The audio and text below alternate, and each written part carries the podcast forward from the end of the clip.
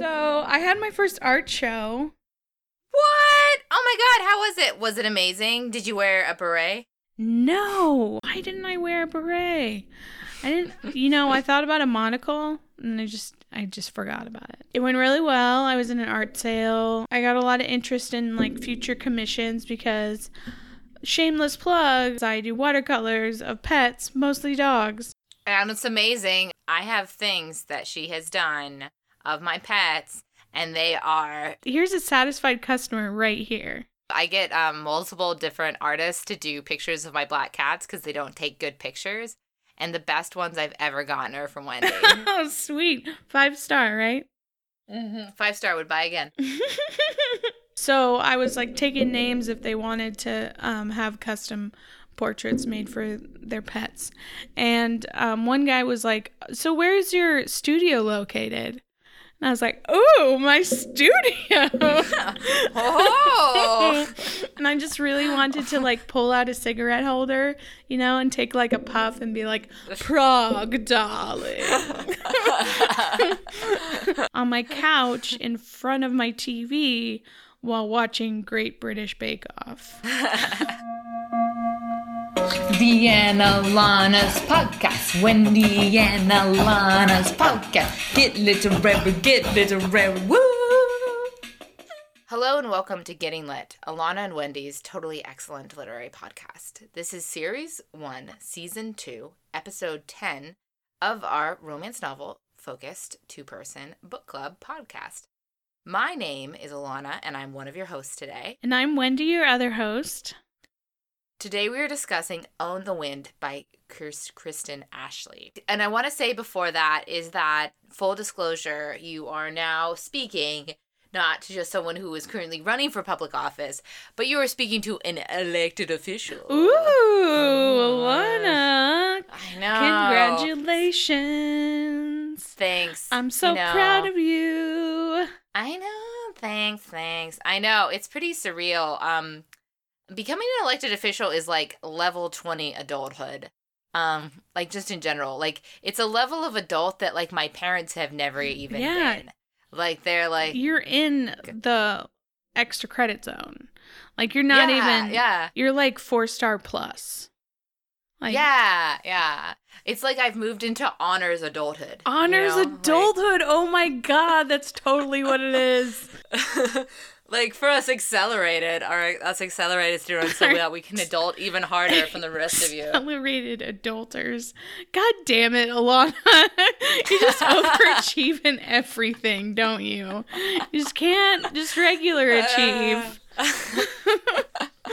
it's like uh, I can't adult today. Well, I can, and I am doing it better than everyone no, I have to tell you, I was sitting in my office on a Friday after having taught a class as like, you know, a tenured professor, um, you know, at my desk on a Friday, and I heard a noise that even slightly sounded like an ice cream truck coming from my window, and I literally jumped up and ran to the window to see if it had indeed been an ice cream truck. It is November and there is snow on the ground in Indiana, and I just needed to know if there was an ice cream truck, and I was about ready to check if there was cash in my wallet. So clearly, the adulting only goes so far. That's what we need, though. That's what we need. More people like you that will happily take on the burden of representing our fellow citizens and also be excited about ice cream trucks. I can see myself in like a county council meeting and be like, hang on, excuse me, gentlemen. I hear. yes, I would like a tutti frutti, please. All right, back to the budget. Uh, what about the Mickey uh, Mouse ears one? Yeah, that would be yeah. awesome if you were like just like oh. licking on that while talking about the budget. Yeah, like they'd be like, uh, "Do we have a quorum?" And then I'd look around, you know, I'll eat my ice cream truck. my ice cream, like, like it'd be the the really silly ice cream, you know, like the Mickey Mouse or the the Choco Taco. SpongeBob. Just be like, just be like crunching on my Choco Taco. That'd be so great. Well, congratulations, Lana. I'm glad that Thanks. you're taking up the mantle of being part of our sad little government. I know. I don't start until January, and right now I have I have a little bit of the dog that caught the car feeling, in which I'm like, what? Yeah. Like like like there's got to be more levels to this, right? Like right? and you're in a swing anyway. state too, so I, I am. I am in a, a well, I'm not even a swing state. I'm in a, an area that went pretty solidly red, except for little blue in Tippecanoe County. um, uh, yeah, we we had a great night. We had a little mini blue wave here in Tippecanoe County, but uh, the rest of the state, it was it was bad. It was bad. yeah. Um, we lost our Democrat senator. Um, so, but I mean, it was gonna be it was gonna be close either way. I think a lot of people respected him, but not enough to vote for him. That was the problem. And that's like you got to take your wins when you do. You you live in a red state. I live in a red state. You got to take your wins where they're at. You know. It's true. I didn't have to deal with this when I lived in Oregon. I just always knew they were gonna be blue, and then I was okay. I know. It was I used to I described election night um as a little bit like you're at an airport when you hang out with the Democratic Party. You're you're at an airport where everyone's train is delayed but they don't know for how long. you know? Being a Democrat in a ra- red state. You're like, "Oh, we're to something apocalyptic is to happen. I just don't know what." yeah. Before we go, um uh what are you drinking? What are Oh, you yeah. drinking, Wendy? Um, I'm drinking Dr. Pepper and whiskey, which I enjoy. Mm, that is a good mix. I asked my husband Matthew, what should I make for a motorcycle romance novel book? And I was looking up things. And he's like, you make a sidecar. and I'm like, yes! So I made a sidecar.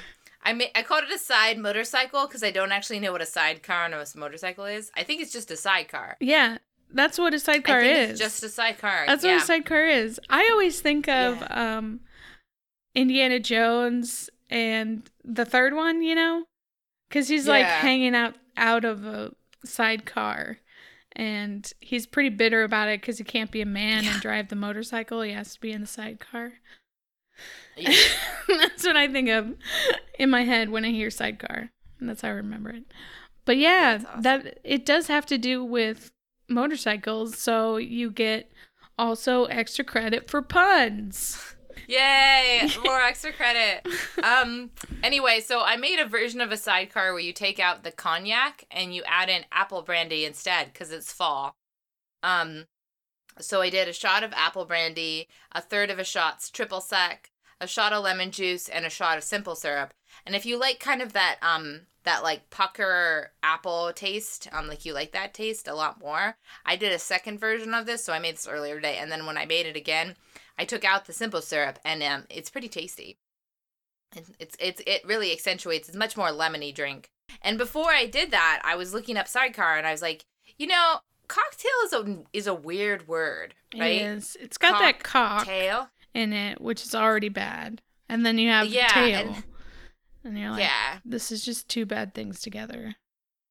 yeah. So as a as a side bonus rant today, I looked up on Wikipedia, and then I had to do further research on the origins of the term cocktail because it is a crazy ride. so buckle your seatbelts for this one. All the, right. the etymology express.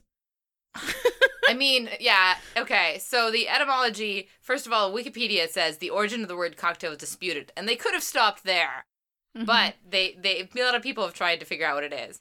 So the first recorded years of cocktail not referring to a horse is found in March 20th, 1798. Mr. Pitt, two petite vers of La Fine Vanesse, ditto one Pete Amour, ditto a cocktail vul- vulgarly called ginger. And if that doesn't make any sense, I will explain.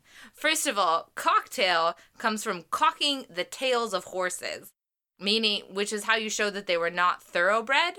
So a cocktail drink may have referred to the fact that it was a lowbrow drink because it involved mixing different liqueurs together. Mhm. Um, and then the other thing that it was called was the vulgarly called ginger may refer to the fact that um to kind of like wake up horses, they used to give them ginger suppositories, which On behalf of all humans, I apologize to all horses. Sorry, guys. For doing that. Sorry. Why would you do that? Why would you do that? I, I don't in any way to make them more lively. So people used to put ginger in their alcoholic beverages to give it a kind of energy type kick. Mm-hmm. And at some point, they stopped putting in ginger and they started putting in bitters because that's the important origin of a cocktail, which is crazy. it's so crazy. okay. And then Maybe they started putting bitters in the cocktail and then just used the ginger for their own suppositories. Yeah, you know, like, like, come on. Okay, but it gets weirder as well. The Oxford English Dictionary, all right, everyone loves the OED. You must know this about librarians; they love them. Um, cites the word origin originating in the U.S. and the first recorded use of cocktail as a beverage in the United States par- appeals in the Farmer's Cabinet, 1803. Quote, drink a glass of cocktail, excellent for the head. Called the doctor, found Burnham. He was very wise. Drink another glass of cocktail. So, and and a, and a cocktail is a similar is a is a stimulating liqueur. Mhm. It's often called a bittered sling, and actually, this is the part it comes from. Um, and this is about electioneering, which works with the fact that I just told you I went for elected office. It's supposedly good for electioneering potion, as it renders the heart stout and bold, at the same time fuddles the head. It is said also of great use to the Democratic candidate, because a person, having swallowed a glass of it, is ready to swallow anything else. Oh, oh, burn. Ah, 1806. but other people believe that the actual term did not or- originate here, but rather originated in um, New Orleans and is a bastardization of, I believe, the word coquetier, which is the name for the glass. Further people have theorized that that um, that it comes from the term uh, corruption of the term cock ale. cock ale is a ale that has basically chicken in it what? Which is like see which is like also why have we not moved into meat cocktails yet like that seems like a natural movement That seems like the next the next hipster craze. the the yeah the logical next step. Farm raised chicken ale. we also we missed a great opportunity wendy when we went to st louis Uh-huh. apparently the first cocktail party ever was in st louis Mm-hmm. Um and the house where that cocktail was the mansion still stands Oh my god.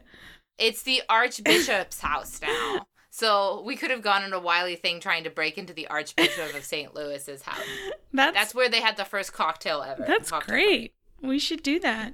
This is really fun. I read like I started this just like, oh, I wonder where it comes from. Forty-five minutes later, still on Wikipedia, still there. I also go down etymological rabbit holes. That's only it's only nerd nerd things. Nerd things As- that as happen. It is true. Nerd things that happen. yeah. Well, thank you for enlightening us about the wonderful or I love it when I love it when resources say some might think this and I'm like somebody just made that fucking up. Like don't repeat something that they made up like I don't know, cocktails with a cock and a tail in it. You know, like somebody could have said Yeah. that, but they didn't because it's stupid. So it wasn't written down in Wikipedia. Yeah, the TLDR of that situation as well is like, don't let drunk people name things. 'Cause They won't remember when they wake up. They're like, what was that name of that drink you drank? They're I like, I don't know. I don't know. I don't fucking know. I don't know. Cocktail, cock, cock something, cock sidecar. Sidetrack. so, well, I feel enlightened and smarter than ever. so, so we, I, I just want to get kind of to the to the main uh, gist of this of this um area in which we read today. We're doing biker romance. Um. And we're reading Own the Wind by K- Kristen Ashley. And specifically, this includes a little bit of um of, of something that you've observed, Wendy, before, which is the uh, friend to the family, you know, like a brother to me. It's uh, called trope. this subgenre is called "She's like a sister to me," or when childhood friends become creepy. and so like in this book in particular um so she's the daughter of a the head of a motorcycle gang and he is a young recruit, and she has a big old crush on him and she's 16 and he's 19 i think he might be older than 19 Ugh, whatever it is. Might- I don't remember. Yeah. And anyway, she's like crushing on him really hard. And then finally he just like calls her on it. And then he's a dick to her too. Like he like Yeah. shows her like he calls her like a hoochie or something. Like he calls her a slut and it's just Yeah. it's just really unpleasant. And then they like, you know, never talk to each other again. And then it's like this cat and mouse game for the next like 15 years or whatever but so this this happens a lot this this you know oh childhood friend so innocent or like even creepier it's oh childhood with an older guy the girl definitely has a crush on him and he's like no i totally don't want to do 16 year olds but i will do you at 18 when i realize you are a woman quote unquote. So um that's just it's just creepy. I just wanted to like bring it out and talk about it like good points and bad points you know how do you feel about that trope ilana I I always found it weird, like especially when they're like, you know, I've loved you from the moment I I met you, but when you met me, I was, you know, fifteen. yeah That's gross. it's just it's something in which they're like try they're like wanting to have their cake and eat it too. Mhm. Like they'll wait a couple of years, like to make the romance less creepy, but it's still like a weird possession thing. Yeah. And then there's like the he reminds me of my father. Ew. which the this book had it too Yeah. Or she reminds me of my mother. Like he literally like steals his mother his dead mother's earrings back from his aunt so oh he can give it to her. Like that was a little bit like and then he like- puts them on and then they have sex okay? That would be like i would be like oh honey that's so sweet. And then he'd be like put this on. And i'd be like oh wait huh? What? Where are we going with this? Yeah, I would I like at that point I was like, girl, put on those earrings and then get the fuck out of there.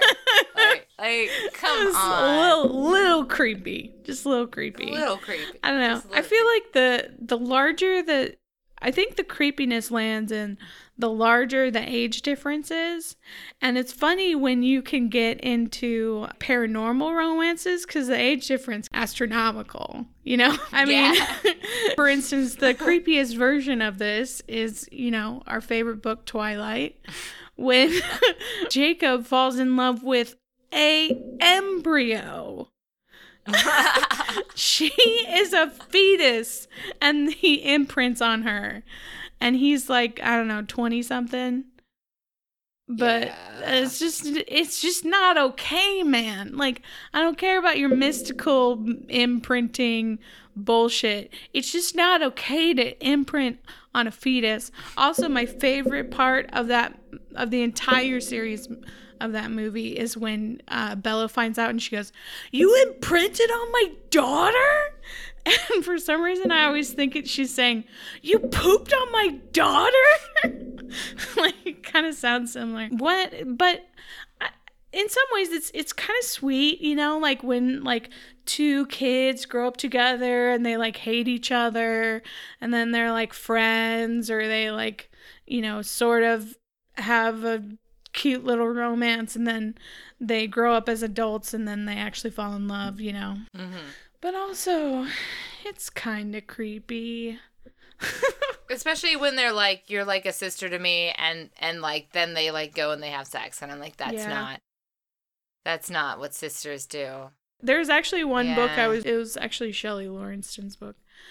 He called her. Out, he called out this this teenager who has a crush on the girl that's in his pack, and he's like, he's like, she's like a. And then the guy's like, don't you dare say she's like a sister to me, because we all know what that means.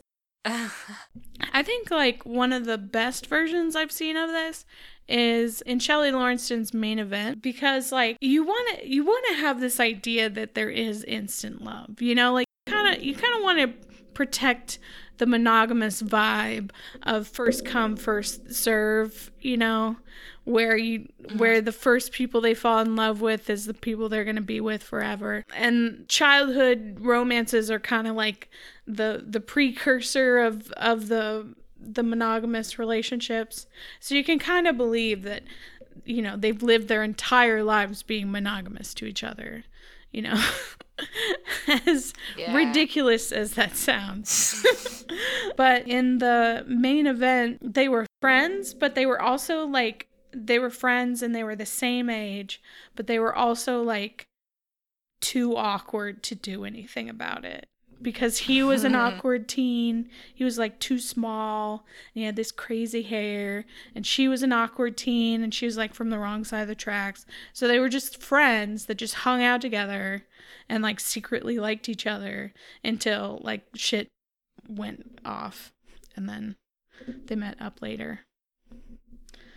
But yeah it's a it's an interesting trope. It always feels kind of incestuous also there's a lot of like my dad's friend or something have you seen that Yeah, my dad's friend is creepy. But at the same time, I mean, it's also like that like in this book it's supposed to show that they sort of understand each other more mm-hmm. because they have this longer relationship.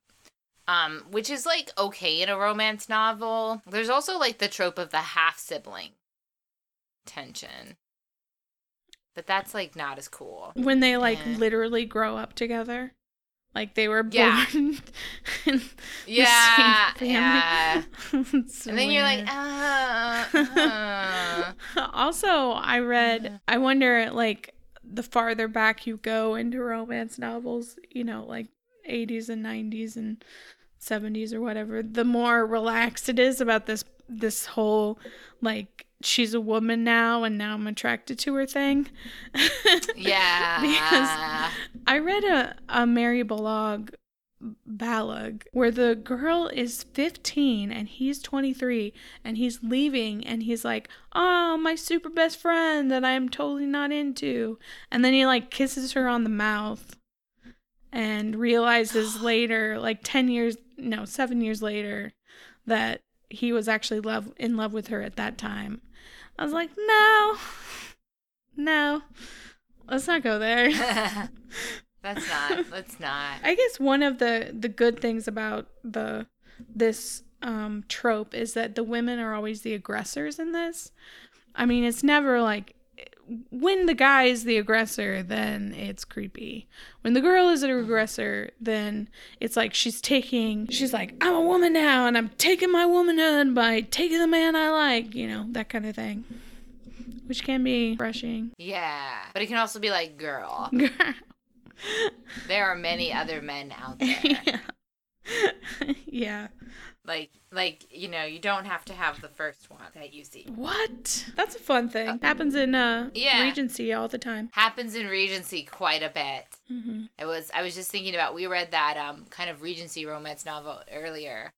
I um and she she goes for like her, like cousin or something, doesn't she? Which one? Something like. Her childhood friend. I'm trying to the one with the trains. No, he goes for her.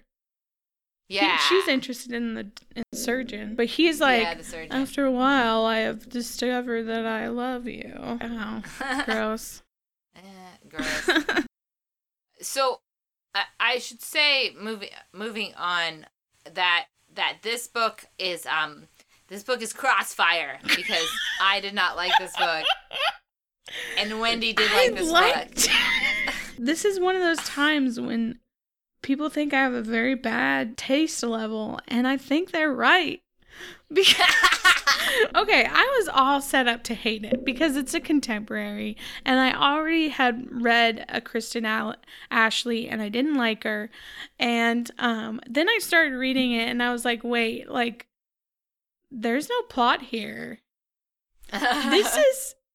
Are you telling me that this motorcycle genre, like I don't know if it speaks for the whole genre, but this this book in particular is nothing but a whole bunch of dudes sitting around talking about their feelings in weird colloquial pseudo biker talk and just talking about how much they love each other and how they want to be best friends all the time. That's literally that is that is literally the the only real problem.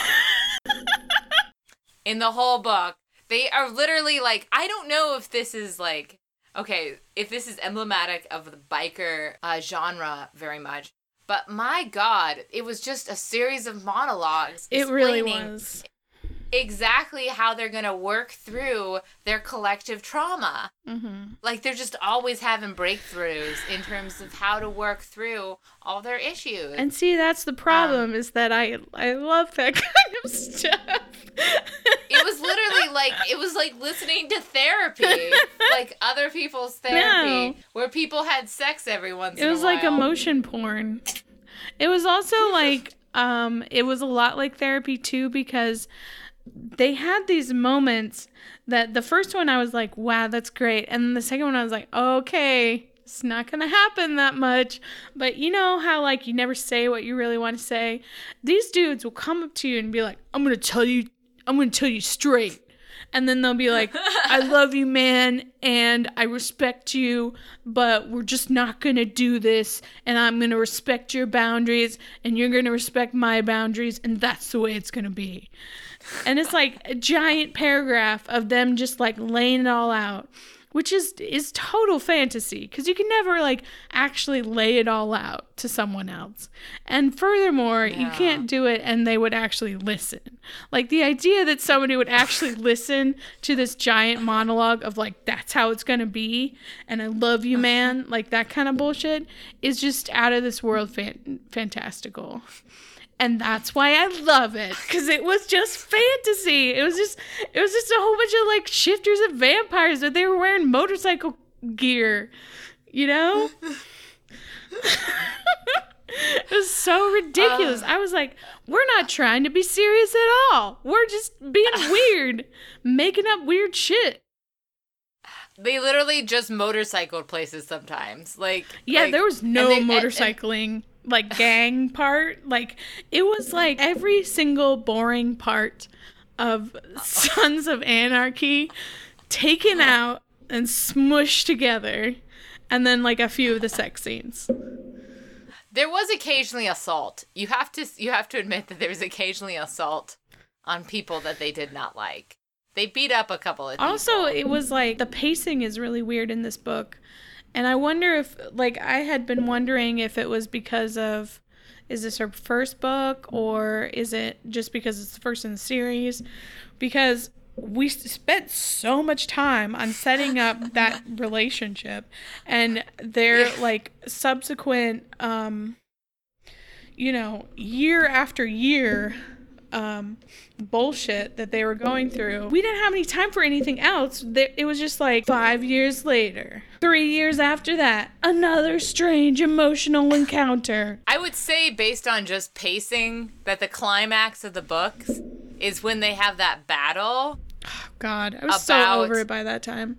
Oh, no, not that Oh. battle. The, the the the argument over him putting his clothes on the floor and not in the Oh, basket. Yeah, that was Do you remember that that like big fight Yeah. and then all the emotions back and forth Yeah. about how they were gonna do that and what type of biker chick she wanted to be? That's That was, I think, that was the uh that was the climax of this book. it really was. It they get together like halfway through. And I was like, what could possibly be the rest of this book? Like I kept on thinking to myself like, you know how sometimes they put excerpts of books at the end of Kindle mm-hmm. books? I was like, do they have like an entire book as an excerpt? because this cannot be 50%. This must be 80%. It must be 90%. And no, it kept on going because it was like happily ever after. They solved all their problems. Oh, no, wait. Now they're living together. Oh, no, wait. Now they're getting a house together. Oh, no, wait. Now they're yelling to each other about crushed ice in a refrigerator. and then finally finally as if as if somebody reminded her that a book has plot line she gets this call from her crazy um druggy best friend and her best friend is in trouble and then shit goes down. Which by the way is like an entire cutout scene because it does not add anything to the previous part of the book. And she's hardly in it. Like she's she's in bystander the entire time. Like she's just like gee i really wish that she's okay. And then i really hope that my boyfriend's okay. Like she does nothing. She helps no way. She ruins things in no way the only way that this is about her at all is um, that what's her name is her friend. Um, and basically, it's like the entire purpose, almost like transparently so, is to add some some kind of conflict somewhere at the end of the book and then also introduce this giant flood of new characters so that we can talk to talk about them later in next books. Yeah, I also felt like it was also like she was having she was pulling a J.K. Rowling and she realized that she had all white characters, so she. Oh yeah. Oh, that was that was Right tough. Oh, yeah. Yeah, I was like, oh, suddenly we have we have more than just the white characters we've had all book. Okay, all right, All okay, right. okay. and they're there, and she called her sassy. She called the black woman sassy. That's good. Yep, that was that was the thing she did. Yep. I I don't know. It was something about this like this scene as well, like this like weird Colorado thing where they're like, we have all types here in Colorado that like made me want to slap them. like in general in this book, like uh there was also I I did find interesting and maybe this is something in biker culture in general because I found it there was like you know how we read these books not because they're good but because there's sort of this delight in their vulgarity. Mhm. Well, I feel like biker, like a little bit bikerness is about freedom and violence and things like that. But it seems like it's also about choosing the least classy things that you can. Like a lot of their things are this like black and purple color and like some of their like design choices. I was like, oh, oh no, they're not gonna do that. Like they're not gonna buy Oh, yeah. that settee or whatever. Or like when she she'd wear like cutoffs or something like Mhm. that. I'm like, what is what is going on? Um, and it was like a, a kind of interesting like glimpse into an entirely different class of white people than my own, and like how they make their decisions is just was just very interesting to me. I I sort of was like, oh, those are the people that buy, you know, the the the home, the home, you know, written out in cursive like signs at Walmart. Like these are the people. Um, it's just like I peeking into a new world. That's why it's also fantasy. It's because you're peeking into a new world. You don't care if, it, if it's accurate. You don't care if it makes any sense. You don't care if nothing happens except they they forget their pronouns. They don't they don't do anything mo- remotely related to motorcycle gangs except for wearing leather and talking about like honor. and occasionally having tattoos. They occasionally have Yeah. tattoos. I'm talking about their cut all the time, which is their motorcycle. Mm-hmm. And that's why I loved it. it's because in your head they were just shapeshifters. You could Yeah. just control C. Yeah. it's just like switching Uh, out a new a new thing for a new thing, you know. Oh, what's this fun world? I will say that this it's not this book in any way did not like encourage me to pick up more books of Kristen Allen. Maybe Kristen Ashley, maybe I would listen to her stuff on audiobook, but sure as hell not interested enough to read anything or like pick something up. Um, because also another thing is that Mhm. I remembered why I didn't like Kristen Ashley halfway through the book because the guys are always right. Did you notice that? Yeah, the guys were always right. And it was annoying because also like they were there were times in which the guys like just won arguments by default. Yeah. Like like they'd be she'd be like, "Well, that's not what I want to do." And they're like, "Well, you chose this life." And she's like, "You're right. I did." I like, "No, you didn't." He doesn't want to vacuum and he uses his motorcycle gang to va- to like absolve him from ever vacuuming. Like you knew I was an asshole when you started dating me. No, I didn't know that you were an asshole that doesn't clean. Like that's not okay. Just pick up your goddamn underwear. And also the circumstances in which they first get together, in which, all right, she's at some form of party with her bad influence friend Natalie, and and um she's not supposed to be there, and he picks her up and takes her back to his like scuzzy compound place, and she basically says she doesn't want to sleep with him, and there's like a there's like a creepy pause where you can tell he's like not really quite sure about that. Um, like it was that weird scared straight thing. Oh God. Um, and it was gross. It was gross. Which, admittedly, like it took a lot of the book for them to work through the trust issues that were created by that behavior. Mhm. Um, which is good, but like it's kind of gross anyway. But yeah, the thing that didn't appeal to me about biker romance in general is this like sort of like strange alpha male hint of violence. Like without her consent, he beats up her basically one of her work coworkers because he doesn't treat her very nicely. Um, and up until that point, I was really enjoying the idea of an annoying coworker being it, like a sides plot in the story. Mhm. Like I kind of liked how real that was. Um, and I was really sad when they basically assaulted the guy, and that was the end of it. And then and then she's like, "Well, don't assault people without asking me." And they're like, "We're bikers. That's what we do." and then she's like, "Okay, You're right. I forgot. I forgot. It's I've only spent all of my life in this culture. How could I forget, dummy? Of course you're gonna assault people I tell you about.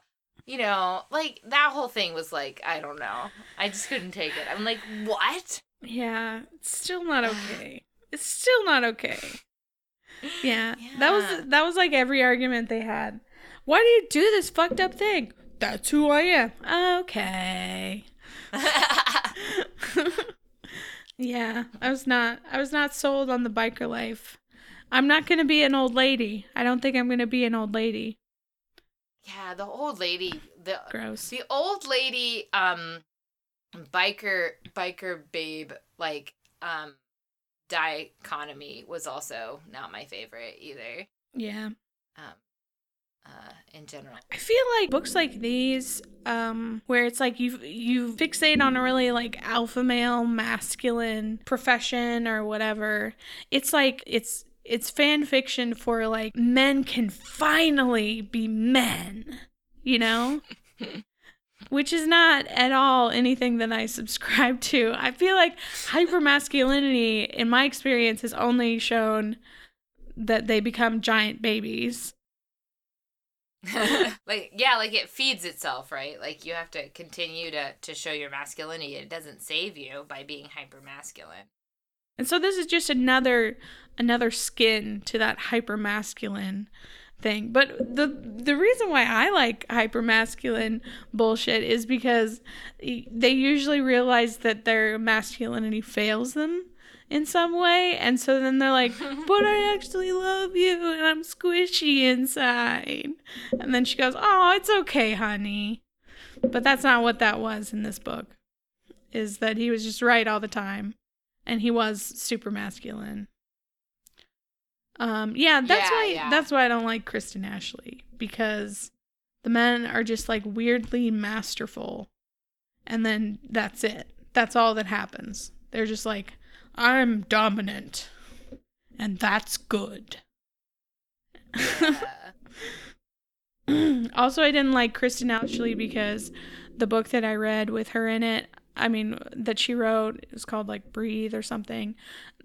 The main character girl was a nerd, and I just got like all upset about the whole quote unquote quote nerd stuff. You know, like she had a Battlestar Galactica figurine in her house. That's a nerd? Okay. oh, she was a librarian too. Oh man, we should have read that. Ah. Ilana. oh man, we really should have. We really should read that. I I think we should do. God, there are so many librarian. There's so novels. many. I gotta I gotta figure out which one we should read. That's a good idea. We need to do it, one. Because you know that there is I mean, one. Well, and also because there's such a crossover crossover with nerd romance novels. Yeah. We gotta uh, do nerd different subgenres things. sometime. Do you want to hear my favorite part in the book? Yeah. Oh yeah, yeah, yeah. All right, so this is one of the many times that he um declares his love for her in one of his straightforward biker guy ways. Um because you think like halfway through the book they're like, "Oh, we love each other. Okay, that's great. Now we're together. Okay, everything's resolved." No. We need we Nope. need multiple I love you scenes because we are not convinced yet. So in this one, like her, so her past fiance, who was like a straight laced guy, um, died. He was uh, hit by a car or something, and He was in a uh, he was in a car accident. yeah, and uh, so she was talking about how she had a lot of guilt about um, moving on from him, and she was like, you know what? I finally realized that um, that he would want me to be happy, and so he would want me to move on. And then he goes, no. no way in hell I would want you to move on. it's like, where's this going? and so then there's this part where he goes, so he's talking about um, the idea of people moving on, and he's like, I gotta get my biker, my biker persona down. Gruff bike. Because they also don't talk in pronouns either. You lost that guy, respect. You found a strength to carry on. Know this, Tabby. I lost you. It would be 60 years of going through the motions.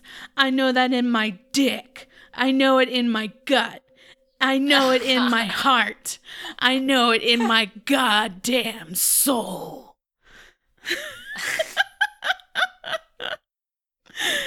you know it in your dick, huh? I think he says that some other time in this book, and I was like, "How do you know things in your dick?" it's got a brain. it's it's the biggest. It's it's the strangest way of saying something I've ever heard. Well, he's got four things that know things: his dick, his gut, his heart, and his soul. It doesn't. He does, But not his but head. his head. He doesn't know that in his brain. His brains don't think. How could you even say that to someone? Like, I would not want you to move on. Uh. I would not move on. Like, you can't. You can't fucking predict that. so ridiculous. And you know, you know his his whole like theory behind going through the motions is to just bang everybody in sight. Cause yeah, yeah. because that's what guys like that always do. They're like, I've always loved you. I just have happened to be a man whore while I love you. Yeah. I mean, there's also in this book this weird universe where he he has this sort of like like kind of like um somewhat innocent relationship with her while he's banging someone else who's literally moved in with him. And he doesn't see the problem with that until they actually start like she's she comes over and she wants to to start a relationship. and then he just she just dumps him like a pat she just dumps Rosalie like a sack of potatoes. But then but then he she feels remorse over it, but kind um, of. Not But enough. it's mostly like it's that thing where they see her and then the main character like is over fixated with the fact that she's both nice and hot. Ugh. Um this yeah, this book has some issues with uh lady lady interaction. Mhm. Um, though I did like the amount of conflict between the stepmom, um, who is married to her her biker biker king husband, a biker king father, and uh, with the main character. Mhm. I thought that that was pretty good. I mean, there was clearly like a complicated relationship that I like. Yeah. I also wanted to bring up um, at the end of the book, um, uh, they they go back after having retrieved Natalie, and they and Malik says, "Scared straight works, honey." And I looked at him, and and he said, "Seen it time and time oh again." Oh my god. And I was like, "Scared straight never Never works, ever. And the evidence and the evidence is in even this fictional story, it didn't work. yeah, it really didn't work. it didn't work for her when oh Shy tried to scare her straight. Yeah. It didn't work for the druggie who was trying to. Yeah. I was like, Yeah, yeah, it didn't I, work for Natalie. I I also saw that part, and I was gonna mention it, and then I forgot. But yeah, yeah, I was like, no, scared straight doesn't work. we actually it have doesn't even work studies. in the story. Sometimes you feel like you need to like bring a whole bunch of printed out articles to someone and be like, "Look, we have studies. It doesn't work. Uh, What you said doesn't make any sense." Uh, Yeah. I was just online and someone was talking about um I hate personality tests. Those are those are bad. Mhm. But I also I also have like a personal like one of my pet peeves is the um the uh like the superhero posture one from the that that um TED talk by someone Stephanie Cuddy I think Mm. um w- like if you hold like this specific pose like you will feel more confident it's a TED talk. And basically like it the the whole study she did has been like refuted multiple times in the literature. Mhm. But like I still hear people telling them that like I'm like that doesn't work. That doesn't work. that has been shown not to work. Uh. yeah. And I feel like like such a like a grammar gram you know like like I'm pushing up my nerd glasses when I say that. Mhm. But I'm like well, it's not true. actually, Yeah, but when they said scared straight works, honey, I'm like, honey, it does not work. No. It didn't even work in the story. No. Like in your fictional universe, it didn't even work. no, it didn't. No. That's so great. Yeah, there's there's a lot of slut shaming in this book too, which is like at first I was disturbed by it. And then I was like, "Oh, okay. So he he admits that he's in the wrong. So that's that's we're moving past it." And then I was also disturbed by it again. Because there's that point where he was like he was like, "I'm going to tell it to you straight." Cuz he always does that. Girl, I'm going to tell you to straight. and then he goes into a monologue and he was like that girl isn't worth isn't worth your worry. And then she goes i know she's not. And i was like you're, you're saying she's not she's not worth your worry because she got herself into a really bad situation that was also sexually fueled as well. I was like that's not you guys are just shaming her Yeah, and I don't know, like if you get the story earlier, like definitely everyone in this story kind of recreationally uses drugs on some level. i mean they Um, should So it felt they're bikers aren't they Yeah, and so like well like earlier they talked a little bit about like some things that what's her face the main character did. And then but then, you know, clearly she's like her friend has gone off some sort of deep end. Um and but also like her friend cares about her and cares about her deeply. Um and and so like they kind of like throw that out in favor of like like I feel like she like it's the story of like one woman slowly antagonizing her whole friend group over this one guy. Yeah, I could see that. You know, and they all just kind of wish the wish wish the best for her. So I was like, eh. And I agree that there's like this dichotomy of all these women characters that aren't really characters. Mhm. Um and and these male characters that aren't I mean they're sort of like archetypal as well. Um but like the lady characters, there's a couple of different like women characters who never get names.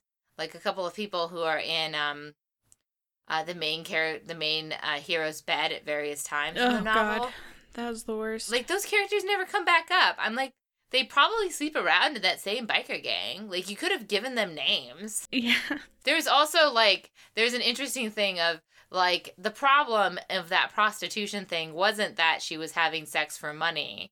The Mhm. problem was is she was she might have sex with other women for money. Did you catch that? Yeah. Oh yeah, my favorite phrase: Yeah. being force-fed pussy. That's that's a good phrase. Yeah, like the fact that that that she was having sex for money was not the problem, but that she would have to have sex with other women, Yeah. like that was that required them to basically, you know, assault a bunch of different people.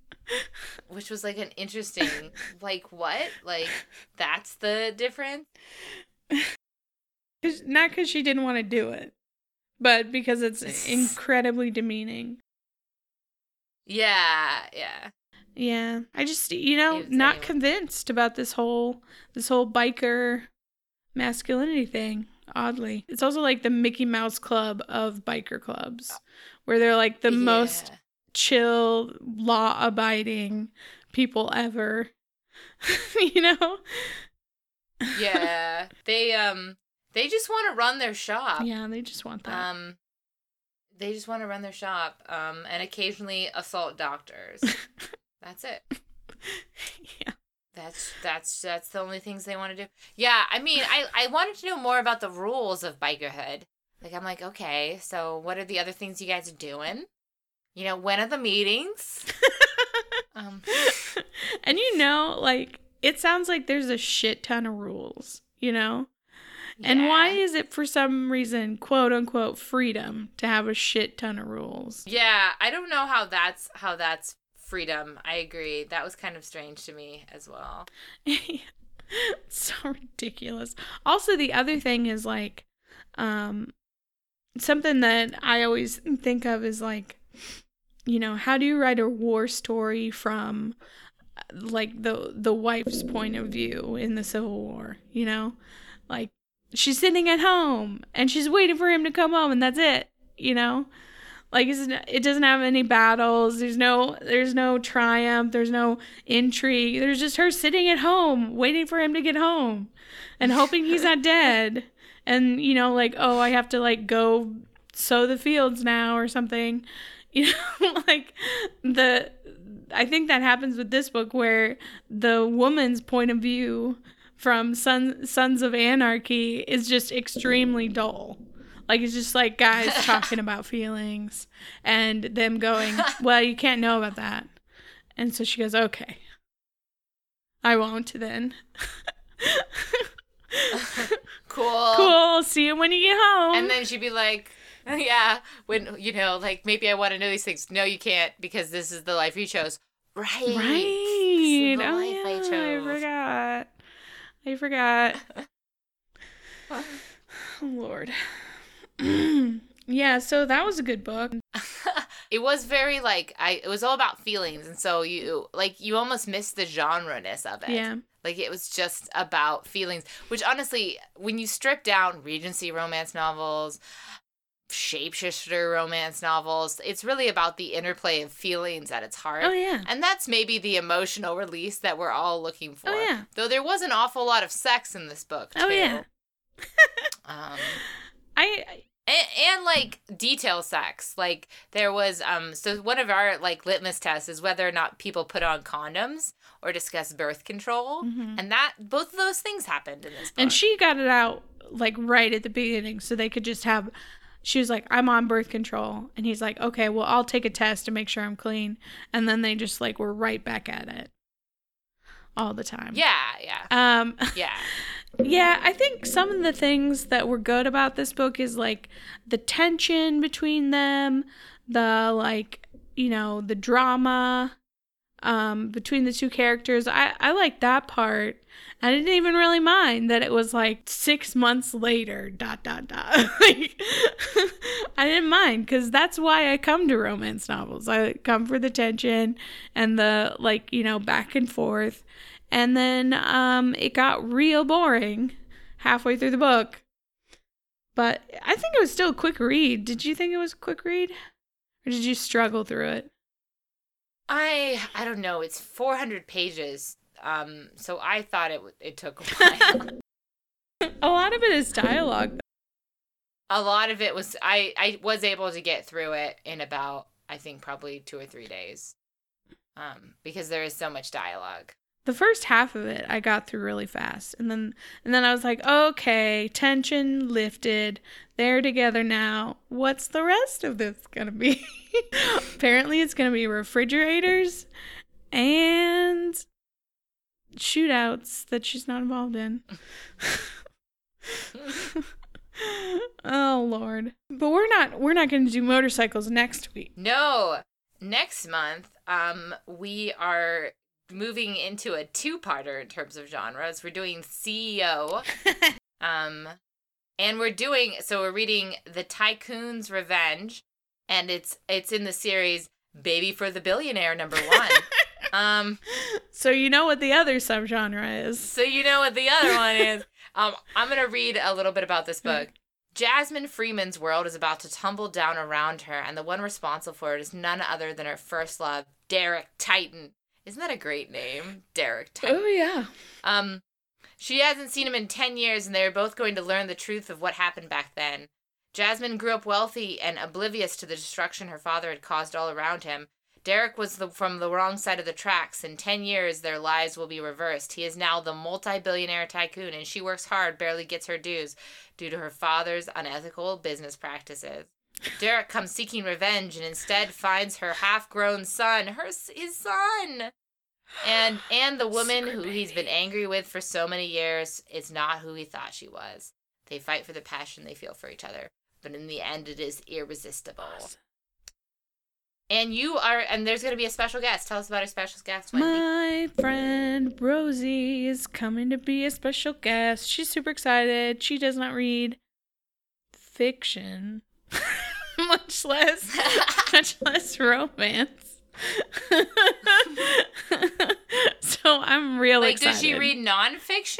Like what does she read? Um, I don't know if she's she just doesn't read? she's reading much these days, Mm. but yeah, she's a very and we will serious be person. in three different time zones, Yeah. right? We'll Yeah. time we need to find another person who's in Mountain Time because it's Pacific Time, Central Time, Eastern Time.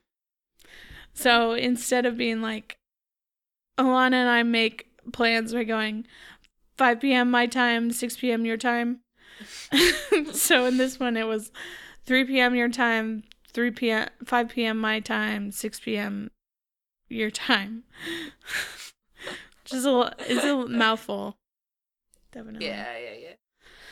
But I'm excited. I'm excited for the fresh ideas that are gonna come from Rosie reading a romance novel. And this is this seems like Harlequin worthy, like standard romance novel. Like it's not even one of those pseudo ones that we find sometimes. It's also free on Kindle. Hell yeah. Cause you know that went well last time. Thanks, Ilana. Uh, what did we read that was free on Kindle? I can't. Flame even in the. Arrow. Oh God, that was so. Bad. It was really bad. Oh. Uh, so so look out for that CEO slash babies. Which was, by the way, really hard to find something that was not just a straight up knockoff of uh, Fifty Shades of Grey. Oh yeah, I still haven't read Fifty Shades, but You would love it. You love Twilight. I I did like Twilight. I I stand by that decision. I did not need to read more of it. I will have to see I if I like. I hear that like the sex doesn't start until way late in 50 Shades. So I don't know if I can wait that long. But maybe it's just people talking about their free their feelings. I mean, that's what you like, Wendy. I so- do like that.